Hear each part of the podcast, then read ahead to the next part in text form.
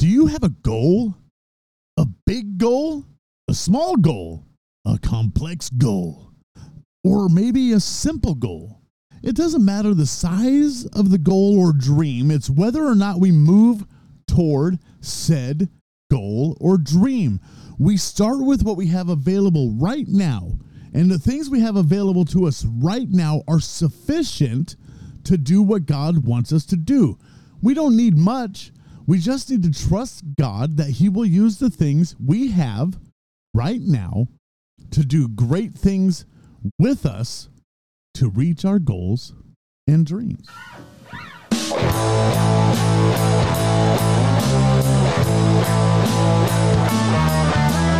Currently rocking in the school of life. He is here talking about stuff and whatever's going on in 100% Richard!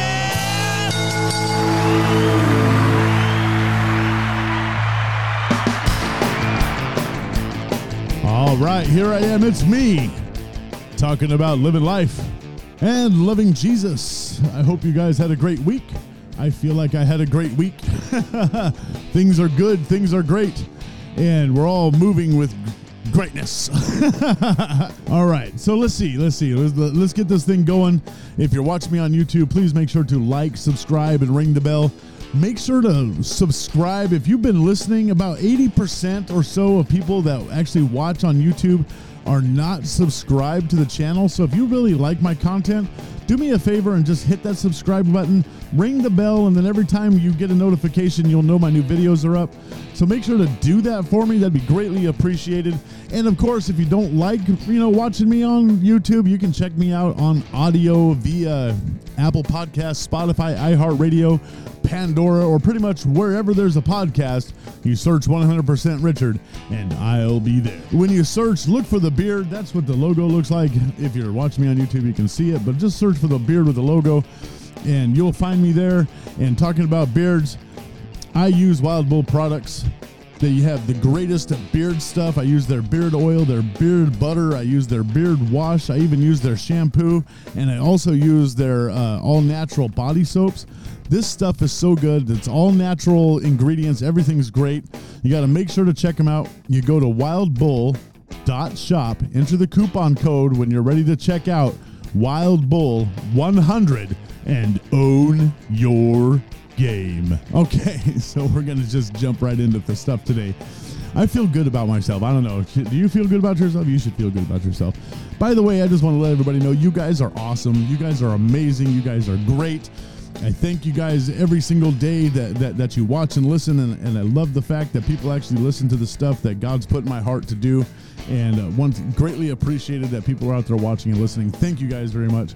You know, it's funny. Um, you know, I, I talked about in my intro goals and dreams, big goals, little goals, small goals, all kinds of goals, these kinds of goals. And, and really, what I really what I really want to get to today is interesting because we all have something inside of us that God wants to get out of us it's usually some sort of dream or goal and, and, and maybe we've been told maybe we've been told by someone you know because we we talk to people hey you know i got this idea i got this dream i got this goal this thing i want to do and then somebody goes just do it! Just do it! Like that dude uh, you know i'm not even gonna go there. Or or they say things like just start moving and see what happens. Or they say things like don't think about it just do it and these are the kinds of things that I really ask and I question what does that even mean? Just do it. Don't think about it. Just go after it. This terminology sometimes, these kinds of words, in reality, in most people's cases, we don't really grasp what that actually means. What does just do it mean? What does what does don't think about it mean? It's funny because it, you know if you've ever played sports, I can guarantee you had a coach that at one point said, "Use your head, kid." And then turned around and said, "Don't think about it." Well, what do you want me to do? You want me to not think about it? You want me to use my brain? You know, I mean, it, they they throw these things out there that make no sense sometimes, and you have to try to comprehend what that even means. Don't think about it. Don't just just do it. Things like that. And I've even said these kinds of things to people, you know, in certain situations. And what we should actually say is this: take a step forward toward the thing that is your dream or your goal, a small step, and then work from this point of view, watch this. What do you have right now in your hands or in your mind that will start the process of your dream? Take that thing that you have right now and hand it to God. Because when we take a step with God, He takes a step with us.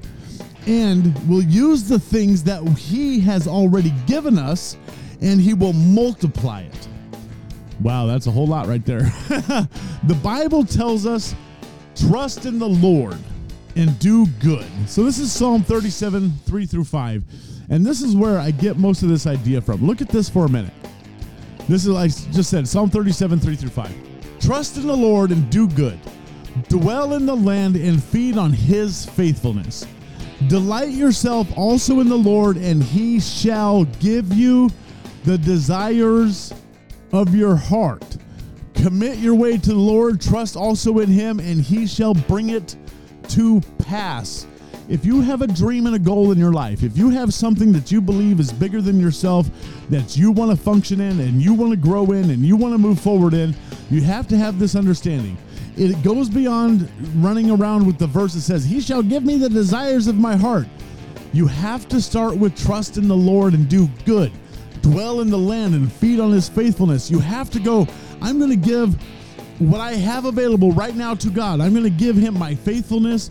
I'm going to feed on the things that he wants me to feed on. I'm going to dwell in his land. I'm going to be in his word. I'm going to do the stuff that he wants me to do. And I'm going to do all that kind of stuff. Then, then, and he shall give you the desires of your heart. Commit your way to the Lord. All trust also in him, and he shall bring things to pass. So my question is this. How do we start something if we think we have nothing to start with? Well, the reality is you got plenty to start with. God will use what you already have. What do you have now that that can get you started on your goal? If it's an idea, function with the idea. If you have $20 and you need a million, start with the 20.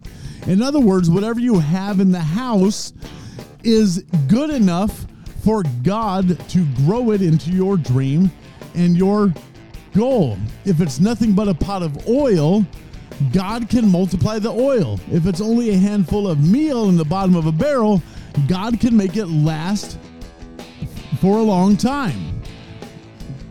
If there are only five small barley biscuits and two fishes in a kid's lunch, let Jesus bless it and break it because it'll be enough for 5,000 people. God said to Moses, What is that in thine hand? And Moses said, A rod. Well, basically, he had a stick. That stick became the rod of God that could bring plagues upon all of Egypt. That stick could become a serpent before Pharaoh.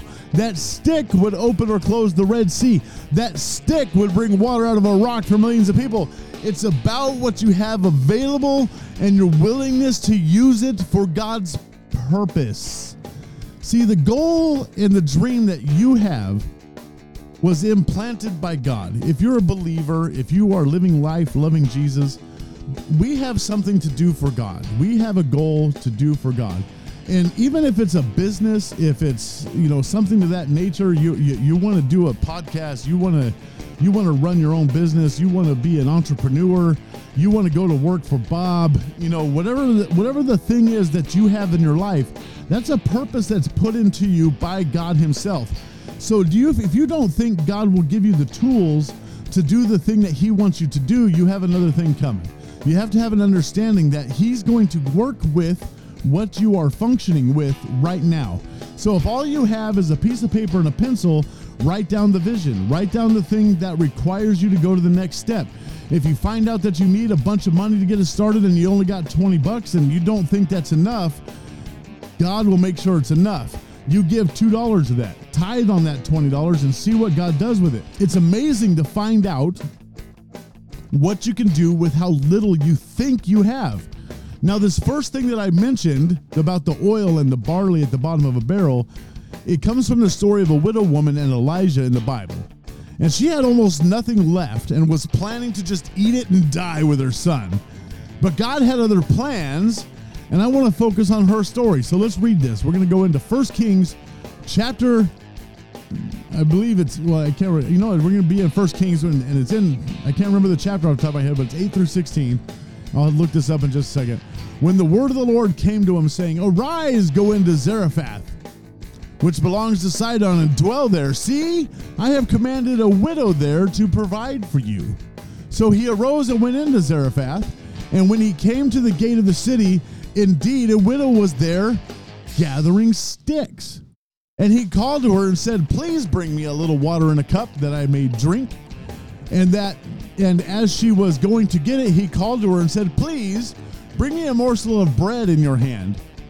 So he said, so she said, As the Lord our God lives, I do not have bread, only a handful of flour in a bin and a little bit of oil in a jar. No, let me read this again.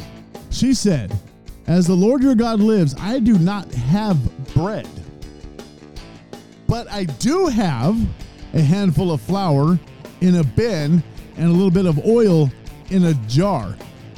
So she didn't have actual bread, but she did have the ingredients to make something.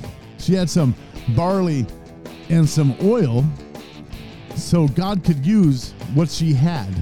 I am gathering a couple of sticks that I may go in and prepare it for myself and my son, that we may eat it and die.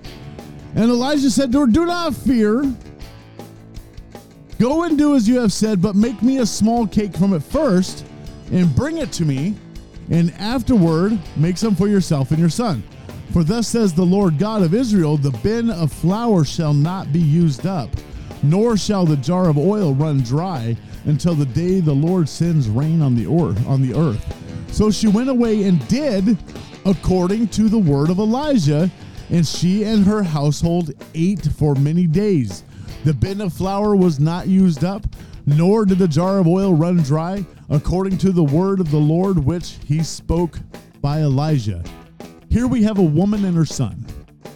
They're at the end of their food supply.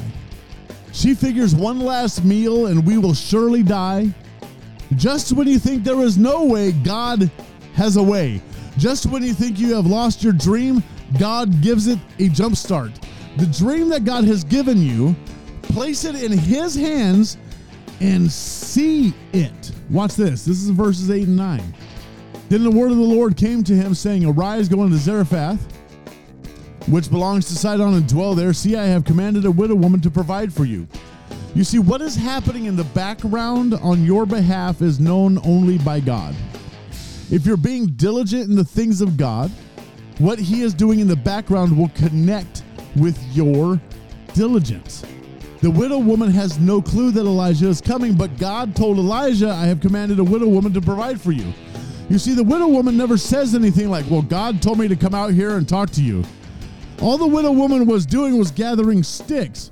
So she had some sort of thing there that said, You know, I better go and take care of this stuff right now. Here's God setting up the plan. Proverbs 11 27 says this He who earnestly seeks good finds favor, but trouble will come to him who seeks evil. I don't believe the woman, the, the, I don't believe the widow woman was gathering sticks just to get ready for her last meal. I believe she was gathering sticks because she was led to do so. You see, God told Elijah, I have commanded a widow woman to provide for you. In Bible times, a married woman would not be doing this. A married woman would not be out gathering sticks. She would be at home and her husband would be out gathering sticks. She'll do the cooking, but she won't be gathering the sticks. But she had to be recognized by Elijah as the widow woman that God told him he would find. So when Elijah rolls up on some lady gathering sticks, he's thinking there's a good possibility right now that this is the widow woman that I need to speak to because there's a female out here gathering sticks, which usually means she's not married, has no boyfriend, or you know, or her husband's dead. So there's a good chance this person is a widow. So he walks up to her, and then hey, just out of that quote unquote coincidence, it's really God setting up the process after he already told Elijah, hey, there's going to be somebody over here waiting for you. So the widow woman's out here picking up these sticks. I got the sticks. I got the sticks. I'm going to go light a fire and make me a cake and I'm going to do the thing and then I'm going to die. But she runs into Elijah instead. So she was diligently doing the thing that God commanded her to do. Then the supernatural connection happens. The favor of God occurs. Elijah, being the man of God, tells the widow, Go cook it up. Cook up some food, woman. I probably shouldn't say it like that. So go cook up what she had and feed him first, and then feed themselves. This is verses 13 through 14. Do not fear, go and do as you have said. Make me a small cake from it first, and bring it to me, and afterwards make some for yourself and your son. Now let's look at it this way hand over what you have to God and see what he does with it. You see this this family did not did this family did not have to eat and die. I believe the widow's dream was eternal. I don't think in her heart she wanted to die with her son. I believe in her heart she wanted to live. What a simple dream. Peter Pan says it best at the end of the movie Hook. Oh, to live. To live would be an awfully big adventure. it does not matter the size of your dream. It matters whether or not you pursue it. And when you pursue it, make sure to add God into the mix. Don't stop and wait for God to do things. You start them and move in them, then God comes and gives you a kick with what you have. And as you gain ground in your dream and begin to increase in your dream, God will use what you have gained to give you more on the path to your dream. Don't worry about what you can and cannot do. Just know that God can do and move in that. Ride on, ride on.